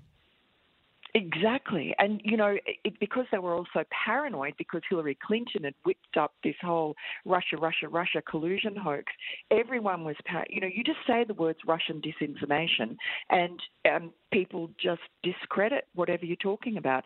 And the Bidens use that. I mean, in the laptop, there are two other instances where Hunter has said, oh, it's the Russians. He got caught um, uh, using the Mashley, uh, what is it, Ashley Madison, uh, you know, dating, whatever it is, service for married people. Um, and uh, there was a, a data dump in his credit card and name and birth date and so on um, were all uncovered, and he was being called by journalists. And at that stage, he was married uh, in DC, and um, he told everyone that was a Russian scam, that the Russians were trying to get at him because of his father. So they have used the Russians as their scapegoat from day one, and it worked for them again. It works every time. It worked for them to try and discredit Donald Trump, and it worked for them to try and discredit the laptop. And you know, remember, um, within uh, a couple of hours of our publishing that story, which we held off till at 5 a.m. Um, to publish online. Within about two hours of that, you had Facebook come out and say they were throttling the story because they felt that it, it was uh, they had to get fact checkers onto it. They've never done the fact check since, uh, and then Twitter locked the New York Post account, and it remained locked for two weeks. They only unlocked it a couple of days before the election. And then after the election, um, they say, oh, well, that was a mistake. But it's all too late. It is. And just so you know, if you're just thinking, wow, this is a scandal that was re- suppressed, here's why it matters. Uh, in the political story, they say a person who had independent access to Hunter Biden's emails confirmed he did receive a 2015 email from the Ukrainian businessman thanking him for a chance to meet, drum roll please, Joe Biden. The same goes for a 2017 email in which he proposed equity breakdown of a venture with the Chinese energy executives, included the line 10 held for by H, Hunter, for the big guy. The big guy, according to Tony Bobulinski, was the former vice president turned president Biden. Is that money declared? Is that in taxes? The FBI is investigating Hunter Biden. Are we going to, is anyone following this money? Emails released by a Swedish government agency also match emails in the leaked cache. And two people who corresponded with Hunter Biden confirm emails uh, were genuine. Politico added, while the leak contains genuine files, it remains possible that some of the material is fake. So, what's your what's your reaction to this? I mean, I'm just I'm astounded that we're going through this now, and now if you follow this path, Biden's in trouble. Well, but there's nothing new in that Politico story. The person that they're confirming is Tony Bobulinski, and Tony Bobulinski gave a press conference last year. He's he gave a statement to the New York Post explaining that he was a recipient of both of those emails you just cited, the big guy one and the Ukrainian uh, businessman one who met with uh, Joe Biden um, in Washington, D.C. So none of this is new. But because it's being promoted by Politico, which is, you know, loved by the left wing media, somehow it's more legitimate. I, I don't know. You know, in some, it, I don't know whether it's that or just the fact that now Joe Biden is on the nose. His um, opinion poll numbers are plummeting. Uh, maybe you know, and and and he, the Democrats are in office, so they don't really have much to lose, and maybe they're not cracking down like they did. I mean, they brought out every single powerful tool that they had in their armory to crush the New York Post story. They tried everything, and pretty much it worked. I mean, we saw polls after the election that showed that, particularly in those battleground states, if people, Biden voters, had known about this scandal and, the, and if they had Yeah. known that the FBI was investigating Hunter and known what was on the laptop, they would not have voted for Biden. And those numbers of Biden voters that would not have voted for him, even if they didn't vote for Donald Trump, even if they just set it out, that would have been enough to to turn the election because remember it was only 40,000 people in battleground states that made the difference. So so suppressing the New York Post stories about Hunter Biden was crucial to Joe Biden winning the election.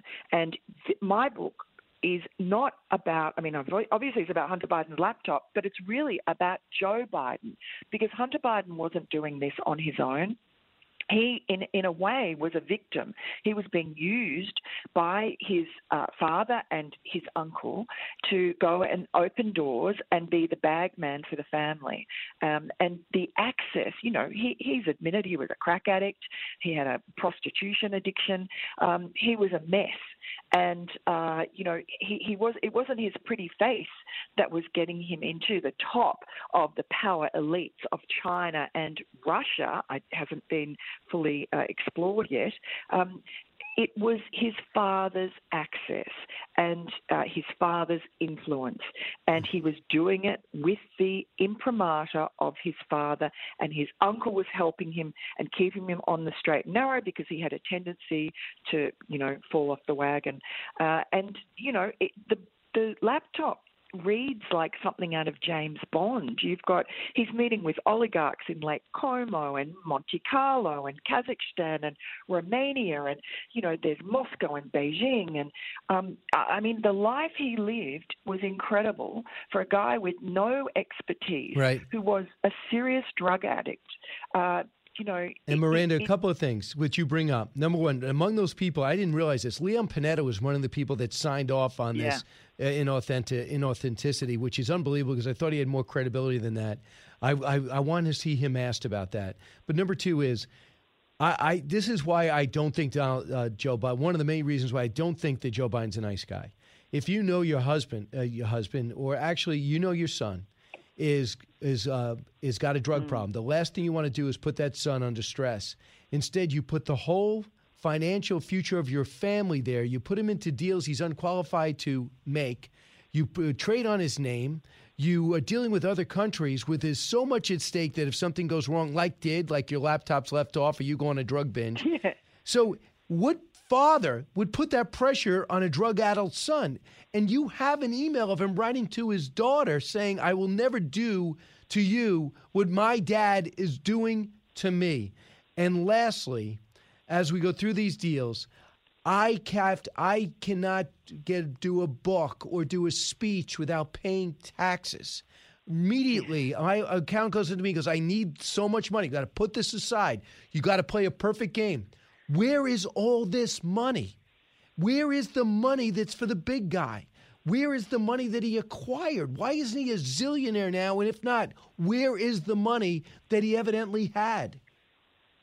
Well, um, some of it is in a um, private equity fund in China that he has a 10% um, uh, you know interest in, and that went. The, money will come when the, that fund is harvested, and I assume that that is going to be left until um, Joe is out of office. So that's one tranche of money. Um, you know, there was six million dollars that was um, sent from uh, from the Chinese through to an associate of Hunter Biden's. Now, um, that was looked into, and those wire transfers were made public by um, the Johnson Grassley Senate Committee. Um, and uh, but uh, you know, this is the, the, the, the person who got the money, there's no evidence of that money. There is some evidence, sorry, I have some evidence of some of that money going back to Hunter, but not all of it.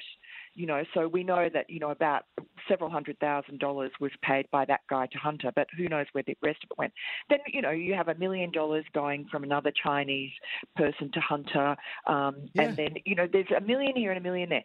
Now, Hunter, um, at one point, when uh, he, when Devon Archer, his partner, got into trouble, um, Hunter and his lawyer then went through his affairs and his accountant, and he had to regularise his taxes for the previous few years, and so there was a huge tax bill that he paid. So.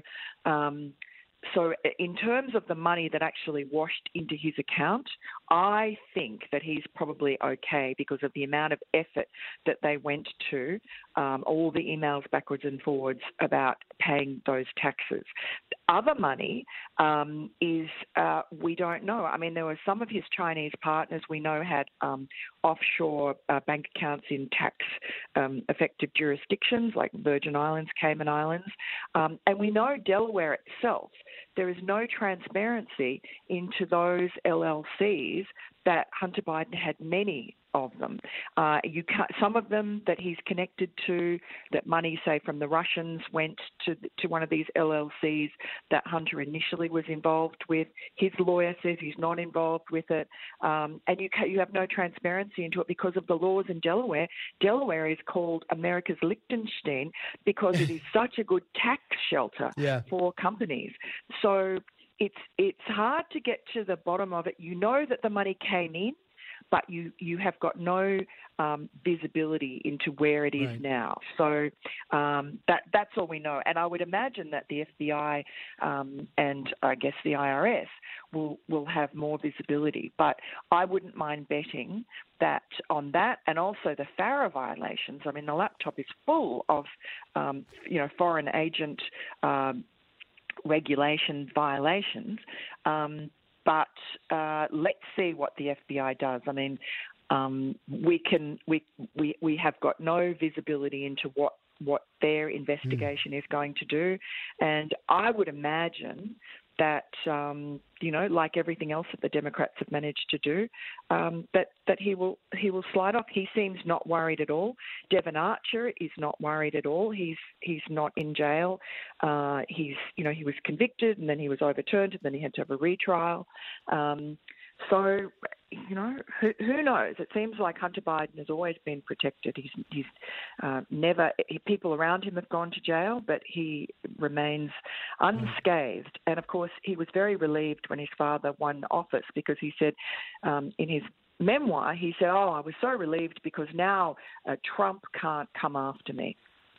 Interesting. Miranda Devine, I can't wait for the book. It's called Laptop from Hell. I have not seen the laptop, only excerpts from it. Hunter Biden, Big Tech, and the dirty secrets the president tried to hide.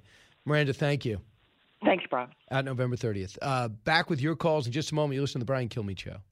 Educating, entertaining, enlightening. You're with Brian Kilmeade. He's so busy, he'll make your head spin. It's Brian Kilmeade. He would not be fond of a female Bond. Yes, Daniel Craig would be more at home if 007 has a Y chromosome. Daniel Craig, a rather homely gentleman, said he would not like to see a female fill the role in the next film. Craig told the Radio Times, quote, there should simply be better parts for women and actors of color. Why should a woman play James Bond where there should be a part just as good as Bond, but for a woman? That sounds reasonable. After all, no one wants a male Princess Leia. Except for Brian Kilmeade, the pervert. Wow. That, uh, why would you bring that back, Eric? Why would you do that? Allison liked it. Oh, that's unbelievable. Let's find out if there's hopefully more to know. More to know. Sponsored by Oxford Gold Group. Call today to learn how you can protect your retirement and savings account. 833 600 Gold. That's 833 600 G O L D. Daniel Craig's taking heat for saying that women shouldn't play that uh, Bond. We know that now. So George firmly. So she added, uh, quote this: George Lazenby, best known as the second guy to portray James Bond, after Sean Connery, Connery says he understands where Craig's coming from, believes he was just backing up the boss, and that's Bond producer Barbara Broccoli. Barbara's known for her work in the Bond film franchise. In an interview with Variety last year, said she, that James Bond character can be of any color, but he is male. What's wrong with that? Yeah, he, he's a male. Just create a new character. Gotcha. Next, late night shows are teaming up. We told you this last week to tackle climate change. And this week, eight late shows, including this one, are doing climate themed nights. One night, where we put aside our intense white hot rivalries. You can't escape. It's basically an intervention. Our future is in jeopardy. Unbelievable. So late night came together, every major show. James Corden, Jimmy Kimmel, uh, Jimmy Fallon, Seth Meyers, Full Frontal with Samantha Bee, Trevor Noah. They all got together, Stephen Colbert, and did a night on on global warming. That's unbelievable. I cannot. They all are on the same page with something that's hardly settled science. It's amazing. Whatever happened to entertainment? Next, Patrick Mahomes is unhappy with his brother for pouring water on fans. He learned. Uh, he says he'll learn from it. Let's listen. There was a clip after the game, a viral clip. Your brother had getting yelled at by Mhm. some fans and dumped some water. He talked to him about that. Yeah, I mean, obviously, it's something that we don't want to necessarily do. Um, there was things said to him and Brittany that that you don't see kind of on on the clip. Um, but I mean, he's he's been good at it at, at not trying to respond to that stuff. He takes a lot, and uh, and he's usually pretty good at it, and he'll learn from it, and uh, just try to stay away from those people as best he can. Yeah, Jackson Mahomes was caught on camera dousing Baltimore supporters with a bottle of water following the Chiefs' loss uh, to the Baltimore Ravens. Baltimore's a tough crowd. Hey, thanks so much for listening. I want you to keep it here. Go to briankilmeade.com or at any of my books. I'll sign them and send them. The Fox News Rundown, a contrast of perspectives you won't hear anywhere else. Your daily dose of news twice a day, featuring insight from top newsmakers, reporters, and Fox News contributors. Listen and subscribe now by going to foxnewspodcasts.com. Listen to the show ad-free on Fox News Podcast Plus, on Apple Podcast, Amazon Music with your Prime membership, or subscribe wherever you get your podcasts.